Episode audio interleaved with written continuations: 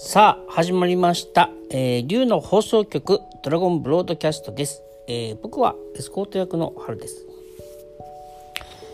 えっ、と、今日はですね、あの、手放す、あの物事って、えー何でもどんな素晴らしいことでもそうしなければいけないと思うと一気に周波数が狂っちゃうんでどんなことでもそうしなければいけないってしなくていいんですよ。けどね。いいんですがあのね何かを手放すとその分手に入ります。っていうことがすごくあの言えるなっていうお話でございます。言えるなっていうかそういうメッセージのお話でございます。えー、と与えたものが受け取るものってねそういう表現っていうのはよく聞くと思うんですけどえっ、とですねそうだと思うんですけど、あのー僕この、えー、とスピリチュアルな仕事をしていく中でスピリチュアルの、まあ、仕事だけじゃ仕事っていうか活動かな？活動ですね。お金が発生するものも発生しないものもあるしセッションっていう形式じゃないものもいっぱいあるしまあ、あのスピリチュアルと現実って一緒だからだから現実生きてる中でなんかあこういうことしたらこういう体験があったっていうのはねずっとこう観察研究っていうかねそれずっとしてるんですけどあのまあそうさせてそういうことをねあのさせていただいてですね皆さんにシェアできることをどんどんさせていただきたいと思うんですよね。であのですねあのなんだっけそう与えたものが受け取るものっていう考えもいいんですけどえっ、とね僕自分で自覚がすごく強いのはやっぱり手放した分だけいっぱい手に入ってるなって感じの方が強いかな。そうですね。あのいつも言う話であの例えばねその魂の自動運転魂の自動操縦幸せへの自動運転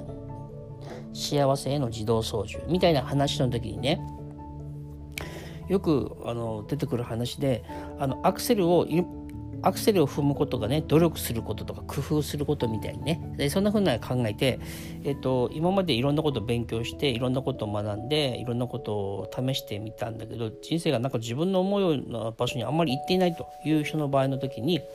よくする話で、えっと、その場合っていうのは自分が努力してる工夫してる良かれと思ってやってることがアクセルを踏むことだけどでもアクセルを例えば10センチ踏み込んでた20センチ踏み込んでたとしてだけど自分の中の恐怖心が30センチぐらいブレーキを踏み込んでたら車って進まないじゃないですか。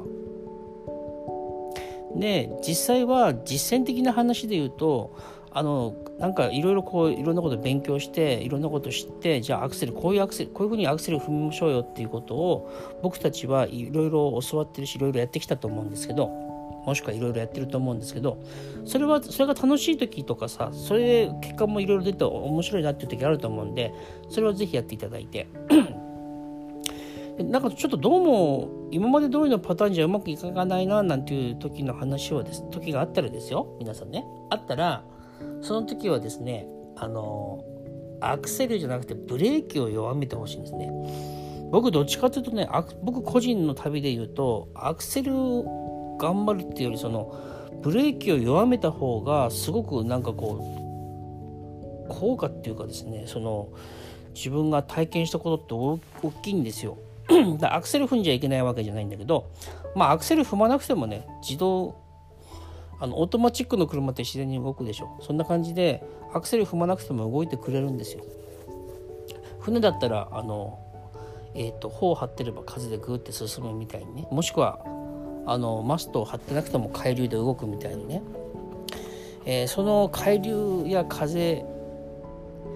もしくはその、えー、とオートマチック車のその自動運転の感覚を自分が信じるか信じないかだね。信じれないとアクセル踏むじゃないですか。ね、で、まあ、いっぱいの恐怖まあ恐れたくさんの僕たちは幻を信じていてそのことでたくさんの恐れを作ってるんだけどそのたくさんの恐れが僕たちの人生をちょっと惑わしてるっていう。まあそういうことそういう考えで言ってるんですかね、まあ、そういうメッセージなんで。でえっ、とそれをあのさっきの最初の話に置き換えるとあのなんかそのまあ与えることで受け取ることっていうことももちろんあるんですけど僕がすごくあんまあんまり考えないでやったりすること僕多くてよく考える人間ではありますよ。あの正直。えー、人よりいろいろ考える人ではあるけどその分人より、えーと、気にしないでおこうってこともしてるかもしれないし、えーと参考になればと思ってねあの誠実に話してるつもりなんですけどえっ、ー、と